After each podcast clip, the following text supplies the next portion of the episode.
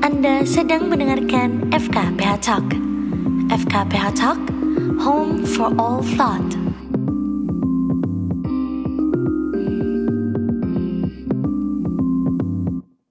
Hai semuanya, selamat datang nih di episode perdana dari FKPH Talk. Di episode pertama ini, kita bakal ngobrol-ngobrol dan cerita santai aja sih tentang apa FKPH itu, gimana seluk-beluk terbentuknya, dan Departemen Kajian dan Diskusi juga apa. Wah, wah, wah. Teman-teman pasti udah gak sabar kan mendengarin pembahasan mengenai FKPH maupun Departemen Kadis itu sendiri. Yuk, langsung aja kali ya kita ngobrol-ngobrol terkait hal ini. Eh, tapi tunggu dulu. BTW teman-teman, di sini aku nggak sendirian loh. Biar lebih seru, aku ditemenin nih sama dua kakak-kakak yang keren banget. Siapa tuh ya? Yep, aku di sini ditemenin sama Ketua Umum FKPH langsung, yaitu Kak Muhammad Rafi Variananda dan Ketua dari Departemen Kajian dan Diskusi, Kak Jody Putra Hakim. Nah, biar nggak lama-lama, kita langsung ke Rafi dulu aja nih, selaku Ketua Umum Forum Kajian dan Kepenulisan Hukum FIUI. Halo Kak Raffi, Assalamualaikum, apa kabar? Halo Nanda, uh, dan juga teman-teman semua ya. Alhamdulillah, kabar baik, sehat juga. Nanda gimana? Sehat? Alhamdulillah baik juga. Jadi gini nih kak, pasti para pendengar baik dari lingkup UI ataupun masyarakat luar masih banyak yang belum tahu tuh apa sih FKPH itu dan bisa terbentuk itu gimana ceritanya. Jadi monggo Kak Raffi selaku Ketua Umum FKPH FIUI bisa dijelaskan kepada teman-teman semuanya. Oke, ya buat teman-teman semua ya. Jadi FKPH itu kalau dari uh, apa namanya tuh singkatannya gitu kan itu artinya adalah forum kajian dan penulisan hukum. Kepanjangannya itu forum kajian dan penulisan hukum. Nah FKPH ini itu adalah salah satu UKM atau unit kegiatan mahasiswa yang ada di Fakultas Hukum Universitas Islam Indonesia. Uh, awalnya FKPH itu pertama kali berdiri itu tahun 2009 tepatnya pada tanggal 22 Maret gitu. Jadi uh, sebentar lagi FKPH akan uh, apa namanya mengadakan milad ya atau mencapai usianya yang ke-12 tahun gitu. Nah, di tahun 2009 itu uh, berdirinya FKPH itu diinisiasi oleh kakak-kakak uh, mahasiswa Fakultas Hukum Universitas Indonesia yang waktu itu angkatan 2007 dan angkatan 2008 gitu salah satu tujuannya atau konsennya itu ya ibaratnya adalah karena uh, kakak-kakak kita itu menganggap bahwa kayaknya perlu deh gitu kita buat di FKUI suatu wadah atau suatu organisasi begitu yang bisa menaungi minat dan bakat teman-teman terutama ya dalam bidang akademik gitu ya. Jadi kan eh, apa namanya FKPH itu didirikan supaya kita bisa lebih teratur gitu ya, kita bisa lebih terorganisir uh, ketika kita misalnya mau mengadakan kajian, kita mau mengadakan diskusi seputar isu-isu aktual yang berkembang di dalam ranah hukum gitu. Jadi uh, untuk itulah kemudian FKPH uh, berdiri gitu kan. Selain itu FKPH juga dibuat itu salah satu faktornya adalah karena di tahun-tahun itu tuh sudah mulai banyak perlombaan-perlombaan hukum ya yang diadakan oleh misalnya lembaga negara atau juga misalnya oleh universitas lain. Misalnya kayak debat hukum kemudian juga penulisan legal opinion kontrak drafting constitutional drafting legal drafting uh, karya tulis ilmiah dan sebagainya. Jadi sayang banget nih kalau lomba-lomba ini uh, eh, WI itu nggak bisa ngirim karena nggak ada wadahnya ibaratnya gitu ya atau uh, mengalami hambatan. Sehingga untuk mempermudah uh, pengiriman delegasi-delegasi terkait lomba itu dibentuk oleh FKPH supaya kita punya kader gitu kan. Kita punya kader, kita juga punya tradisi ilmiah yang baik sehingga bukan hanya iklim intelektual di FKUI saja yang bisa terbangun tapi juga kita bisa ikut perlombaan-perlombaan, ikut perlombaan-perlombaan di uh, apa namanya eksternal UII gitu kan. Nah terus mungkin teman-teman juga banyak ya yang bertanya sebenarnya di FKPH itu ada apa aja sih gitu. Nah kalau secara organisasi kita ada empat departemen. Yang pertama itu departemen kajian dan diskusi yang sekarang ada kepala departemennya lagi bareng-bareng kita nih, itu Mas Jody. Kemudian juga ada uh, apa namanya Departemen PSDM itu dipimpin sama Mas Ijlal, kemudian ada juga Departemen Kompetisi dipimpin oleh Mas Indra, juga ada Departemen Jaringan dan Informasi yang sekarang dipimpin oleh Mbak Aisyah. Nah, selain itu juga ada yang namanya BPH atau Badan Pengurus Harian, terdiri dari uh, Sekretaris Umum dan juga Bendahara Umum. Sekretaris Umumnya itu ada Mas Rival untuk sekarang, kemudian Bendahara Umumnya ada Mbak Amel. Nah itu sih teman-teman, jadi kalau secara tujuan dasarnya memang UI itu eh apa namanya FKPUI FKPFUI itu ya itu dia dibangun karena ada semacam ya uh, orientasi bersama lah ya dari kakak-kakak kita dulu gimana caranya supaya bisa mewadahi anak-anak ini dan rekan-rekan mahasiswa ya khususnya untuk kemudian bisa mendiskusikan isu-isu aktual seputar hukum kemudian mengkaji isu aktual itu dengan lebih terorganisir sehingga bisa menumbuhkan iklim akademik gitu ya iklim intelektualitas khususnya di mahasiswa Fakultas Hukum UII nah gitu. Uh keren emang FKPH ya. Terus nih kak uh, masyarakat umum kan pastinya kalau baca forum kajian dan kepolisian hukum bayangannya udah nulis kajian diskusi nulis gitu terus jadi sebenarnya apa isi di FKPH itu ini ini aja atau masih banyak hal lain yang masyarakat atau mahasiswa mahasiswa mahasiswa mahasiswa UI belum tahu gitu. Oh, jadi sebenarnya ya kalau dibilang bahwa kegiatan-kegiatan di FKP itu nulis, kemudian kajian, diskusi itu benar gitu ya. Tetapi uh, bukan satu-satunya.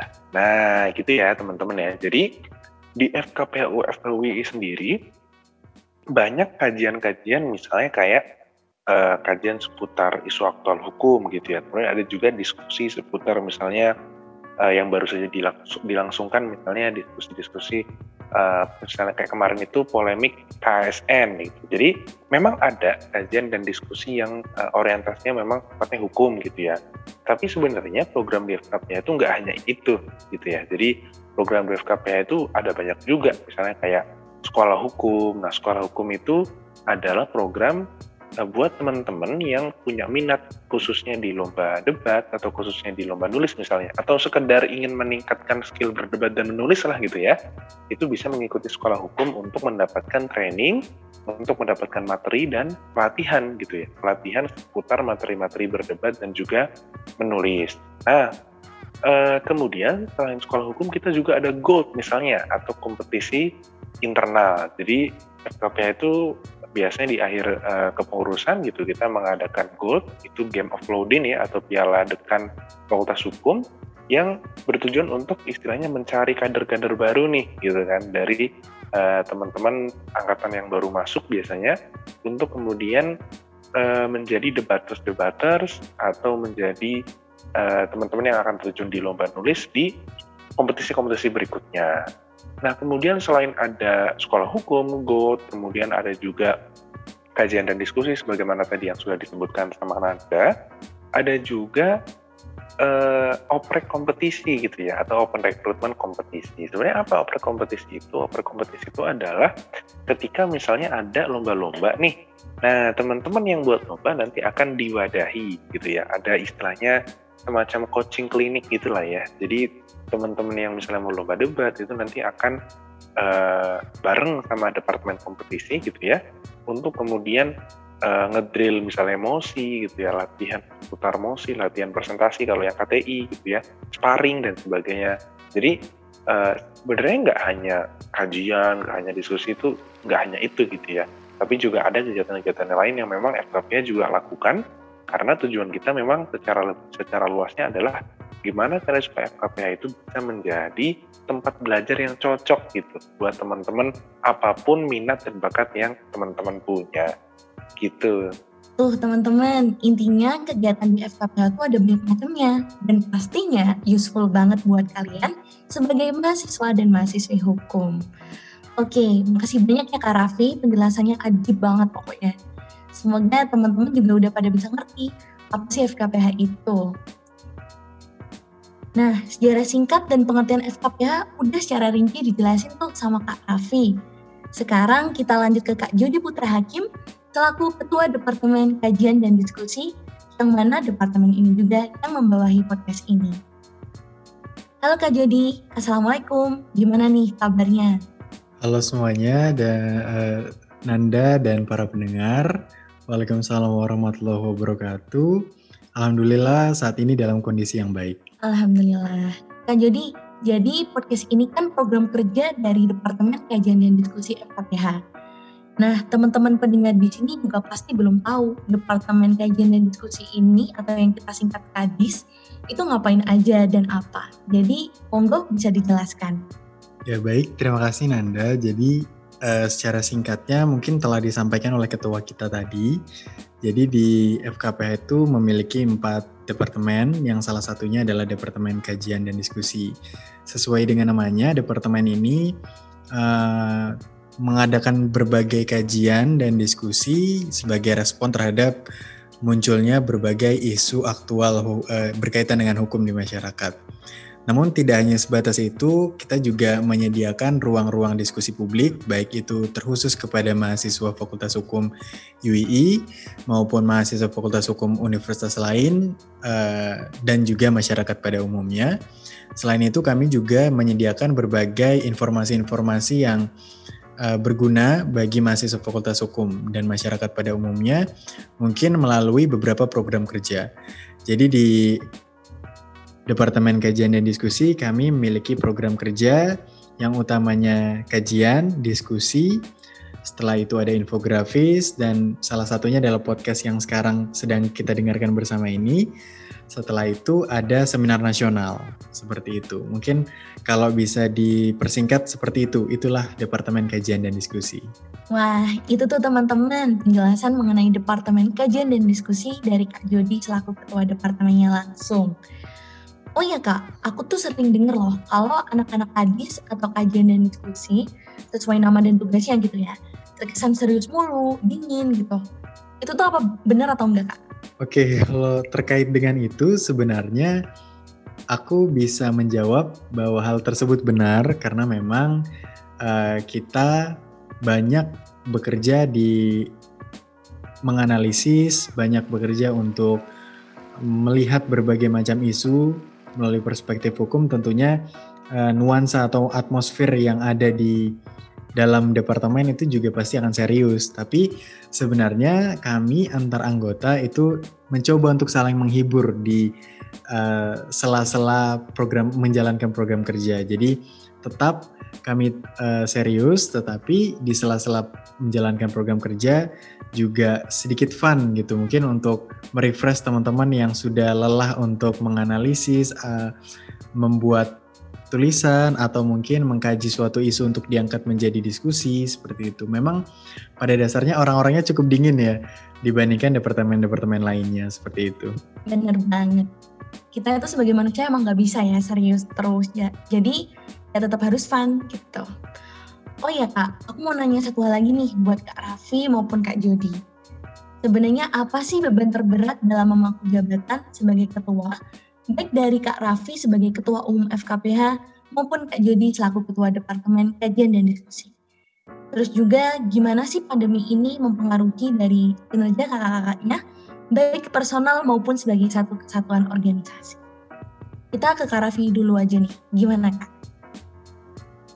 Oke, ini menarik banget ini pertanyaannya dari Anda ya. Tapi memang pertama-tama kayaknya kata yang tepat itu bukan beban ya, tapi mungkin lebih ke tantangan begitu ya. Jadi eh, apa namanya?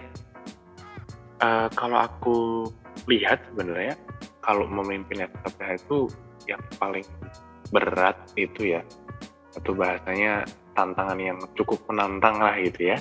Itu soal bagaimana kita meningkatkan minat mahasiswa. Yang pertama kemudian yang kedua adalah meningkatkan iklim uh, intelek uh, apa namanya tuh membudidayakan literasi gitu. Jadi kalau misalnya yang uh, apa namanya meningkatkan minat mahasiswa itu kalau aku pribadi merasa memang uh, masih banyak ya di antara kita itu kayak apatis gitu terhadap isu-isu hukum gitu ya bahkan apatis terhadap ya kayak negara kita ini biarin aja lah gitu ada masalah ya udah nggak usah dipikirin gitu kan padahal kan sebenarnya masalah-masalah hukum, masalah-masalah sosial politik, ekonomi dan sebagainya itu penting gitu dan akan berimbas pada kita gitu loh. Kalau misalnya mahasiswanya kemudian uh, minatnya tidak tumbuh gitu loh, untuk membahas hal-hal yang sebenarnya cukup penting juga gitu ya, maka kan nanti peran mahasiswa sebagai agent of change-nya ini nanti kan akan jadi kontraproduktif lah bahasanya atau ibaratnya jadi jadi sia-sia gitu kan. Nah, uh, sebenarnya ada banyak gitu cara untuk kemudian peduli pada negara, peduli pada apa namanya isu aktual. Nggak nggak hanya diskusi gitu ya, maksudnya ada hal lain gitu kan. Tapi memang minat ini secara umum aku rasa masih cukup kurang gitu ya. Baik minat misalnya kayak menulis, minat untuk misalnya uh, apa namanya meningkatkan skill berdebat atau minat bahkan minat untuk sekedar misalnya membaca berita lah ibaratnya gitu ya. Jadi ketika misalnya kayak uh, ada berita terus ya udah kita uh, langsung pelan aja nggak mau klarifikasi atau nggak mau mencari sumber-sumber lain. Itu yang pertama. Kemudian yang kedua ini yang penting juga membudidayakan literasi sih kalau aku rasa ya. Aku uh, apa namanya melihat gimana sih supaya teman-teman itu memiliki literasi yang cukup mendasar itu masih menjadi PR sih ya masih menjadi tantangan yang uh, kita sama-sama harus pecahkan gitu ya harus sama-sama kita atasi gitu ya jadi uh, literasi itu kan membaca, menulis, menganalisis secara kritis gitu kan. Nah ini banyak di antara kita, bahkan mungkin aku sendiri juga termasuk ya, itu masih uh, jarang gitu loh, menggunakan kemampuan literasi dengan baik. Nah kalau misalnya kemampuan literasi ini sudah terasa dengan baik, maka kita sebagai mahasiswa akan tumbuh menjadi insan yang apa bahasanya ya, ya kritis gitu ya, dan juga memang bisa mencari informasi dengan baik sehingga ada isu apa kita bisa komentar secara wajar, kita bisa menganalisa secara wajar dan kemudian hasil dari analisa dan pengamatan itu bermanfaat untuk publik. Nah terus kalau soal pertanyaan apa efeknya buat pandemi ini gitu ya, aku rasa uh, efek dari pandemi buat kita ya tadi ya, itu adalah salah satunya adalah budaya ini ya mungkin cukup sering juga ini miskom gitu ya. Jadi miskomunikasi itu cukup sering terjadi. Aku rasa ini di semua organisasi ya, hanya di uh, ini masalah yang bahkan maksudnya dalam hubungan antar satu orang dengan satu orang aja gitu ya itu kan rawan banget miskom kalau cuma sekedar lewat chat gitu ya nggak ketemu langsung. Nah jadi pandemi aku rasa cukup berdampak pada cara kita berkomunikasi kalau kalau misalnya walaupun ini sebenarnya bukan tantangan yang berat banget ya karena toh kita juga udah hampir mau tahun ini kan udah istilahnya happy anniversary lah masih kita happy anniversary soal uh, corona gitu kan. Akhirnya kita mulai bisa ber, beradaptasi juga dengan pandemi dan mencari pola komunikasi yang baik supaya organisasi tetap berjalan kemudian uh, teman-teman juga bisa saling menanyakan kabar gitu. Dan istilahnya tidak apa ya tidak tidak saling uh, nyuekin lah ibaratnya gitu nah gitu sih oke kalau kak Jody sendiri gimana nih kak baik karena pertanyaannya pertanyaan personal, aku juga pasti bakal menjawab dengan jawaban yang nuansanya juga pribadi ya. Kalau aku secara pribadi, uh, jujur ini adalah sebuah beban diamanai uh, menjadi koordinator Departemen Kadis oleh Mas Raffi. Uh, cukup beban karena punya tanggung jawab yang besar untuk menjalankan beberapa program kerja gitu dan program kerja kita yang kita gagas juga cukup banyak di Kadis di kepengurusan tahun ini. Jadi mungkin uh, kalau ditanya ini adalah beban, aku bakal jawab ini beban. Tetapi di sisi lain ini bisa jadi tantangan juga bagi kita bagaimana meningkatkan kualitas FKPH dari kepengurusan sebelumnya gitu. Itu PR terbesar sih sebenarnya. Terus terkait pertanyaan kedua, pengaruh uh, pandemi pada kegiatan berorganisasi menurutku ya sama seperti yang sudah disampaikan Mas Raffi terkait komunikasi tetapi terkhusus dalam menjalankan program kerja di Kadis itu mungkin problemnya karena interaksi kita terbatas ya. Jadi minat kita untuk berpartisipasi dalam diskusi, kajian dan sebagainya itu juga bakal menurun karena memang uh, kita punya tingkat kebosanan tersendiri lah ya hanya menatap layar handphone atau menatap layar uh, laptop. Jadi mungkin uh, itu yang menjadi masalah minat kita untuk ikut uh, kajian dan diskusi. Mungkin itu sih. Wah, benar banget. Keren-keren banget jawaban dari Kak Jody maupun Kak Raffi ini. Kalau dari aku sendiri emang benar banget sih, aku juga ngerasain bahwa selama pandemi ini memang banyak hal dari berbagai aspek kehidupan yang perlu kita jadiin hal baru dan pastinya kita harus adaptasi dan itu emang gak gampang. Tetapi teman-teman harus ingat kita sebagai manusia apalagi di abad ke-21 ini memang dituntut mau nggak mau ya harus selalu ready dalam menghadapi apa pun itu problem dan challenge-nya. Harapannya kalau aku sendiri sih ya buat teman-teman yang ngedengerin podcast ini, new normal atau kebiasaan baru di masa pandemi ini jangan dianggap beban dan ingat pula, jangan malah malas-malasan gitu. Perkuliahan atau pembelajaran di masa ini ataupun apa pun hal yang kalian lakukan memang tentunya berbeda dari masa sebelumnya.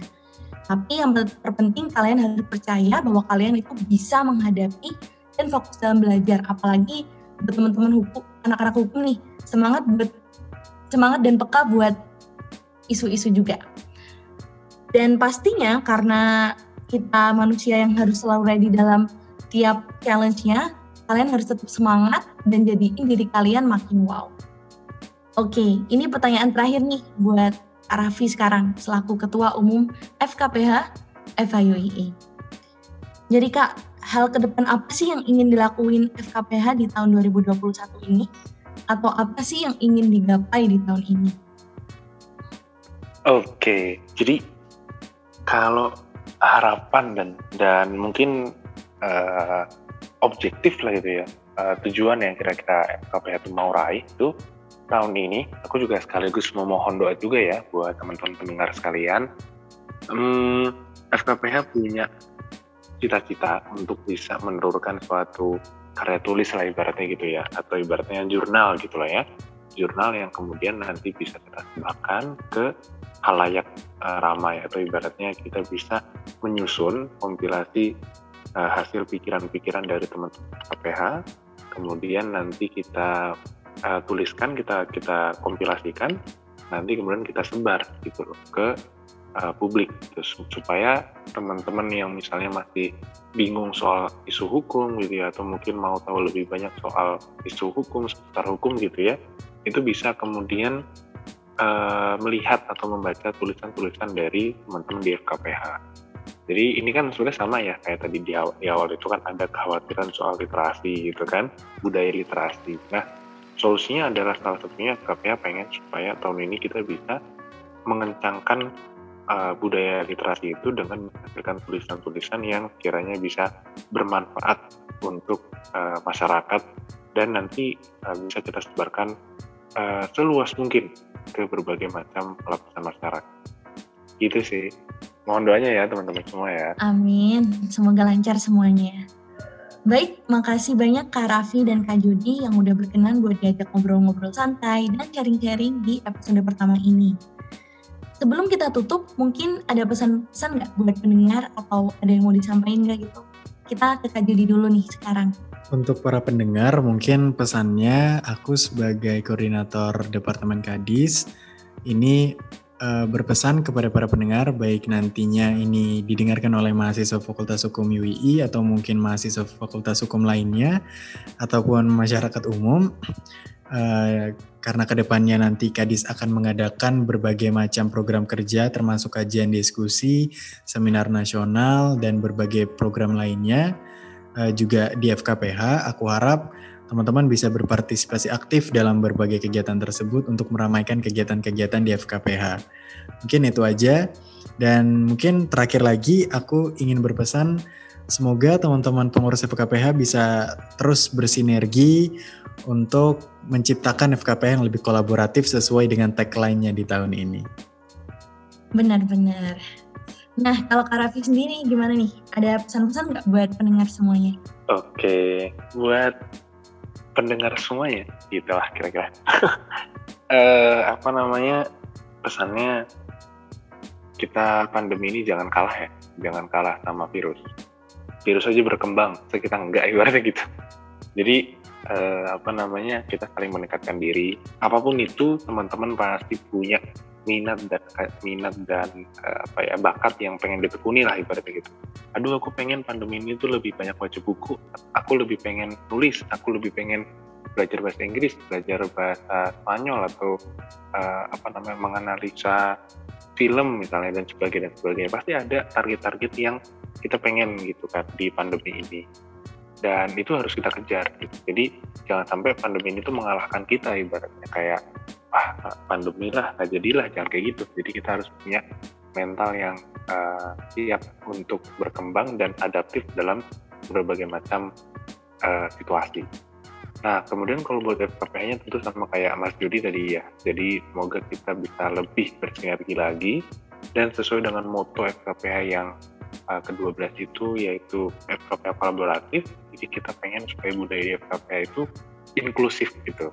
Kalau bahasa Mas Jody itu kan uh, apa namanya kita membuka dengan segala kolaborasi, terbuka dengan segala masukan, kritik, saran, kerjasama dari pihak mana pun. Selama itu buat kebaikan, insya Allah tegaskan. Nah, gitu sih. Oke, semangat terus ya teman-teman FKPH semuanya maupun teman-teman pendengar podcast FKPH Talk. Wah, keren banget kan tadi itu ngobrol-ngobrol langsung sama Ketua Umum FKPH FIUI dan Ketua Departemen Kajian dan Diskusi kita. Semoga apa yang dijelasin tadi bisa dipahami terus. Kemudian hal-hal yang dipesenin juga bisa teman-teman jadiin pelajaran dan motivasi juga pastinya. Nah, teman-teman pastinya udah gak sabar kan buat dengerin podcast selanjutnya dari FKPH Talk.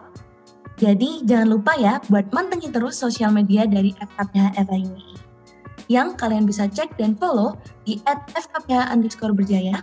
Terus jangan lupa juga buat mantengin dan follow podcast kami.